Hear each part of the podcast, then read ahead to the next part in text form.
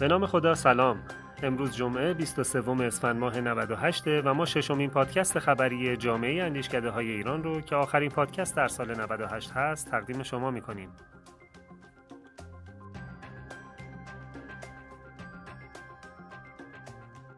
مصاحبه های اختصاصی جامعه اندیشکده های ایران با داوران نخستین جایزه اندیشه ورزی و سیاست سازی جامعه اندیشکده های ایران طی مصاحبه های اختصاصی با این داوران به بررسی مسائل پیرامون اندیشکده های کشور پرداخته.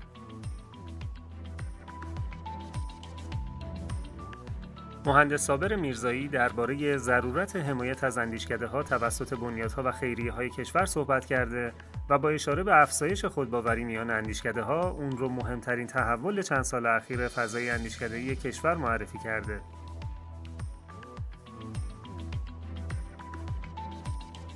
دکتر محمد صاحبکار خراسانی بر جوانگرایی به عنوان برجسته ترین تحول فضای اندیشگاهی تاکید کرده. همچنین مسائل اساسی کشور را از منظر رئیس جمهورها مطرح و از اندیشکده ها درخواست کرده که روی این مسائل تمرکز کنند.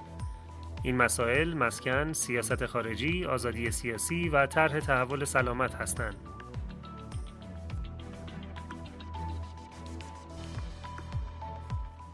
مصاحبه با برگزیدگان نخستین جایزه اندیشه ورزی و سیاست سازی تیم جامعه اندیشکده های ایران همچنین مصاحبه هایی با برگزیدگان نخستین دوره جایزه اندیشه ورزی و سیاست سازی داشته که طی اون مدیران این اندیشکده ها به مسائل مرتبط با اندیشکده خود پرداختند.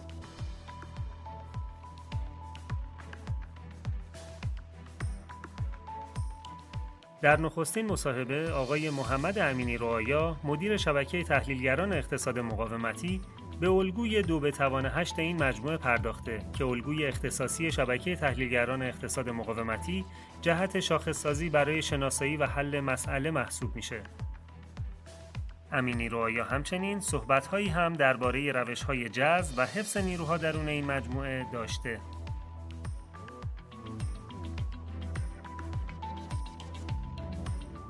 شرح مصاحبه با داوران جایزه اندیشه ورزی و سیاست سازی و نیز مصاحبه با مدیران اندیشکده های برتر رو می‌تونید به زودی در سایت جامعه اندیشکده های ایران بخونید. پیشنهادات سیاستی مرکز پژوهشی آرا برای مواجهه با ویروس کرونا مرکز پژوهشی آرا طی گزارشی به بررسی نحوه مواجهه با بیماری کرونا در ایام نوروز پرداخته و راهکارها و سیاستهایی رو هم پیشنهاد داده.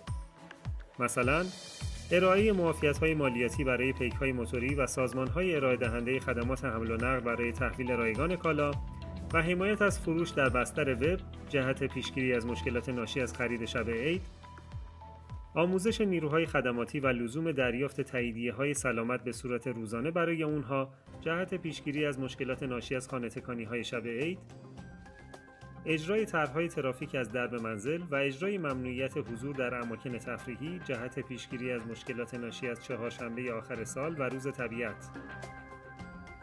متن کامل این پژوهش همکنون از طریق سایت جامعه اندیشکده های ایران در دسترسه.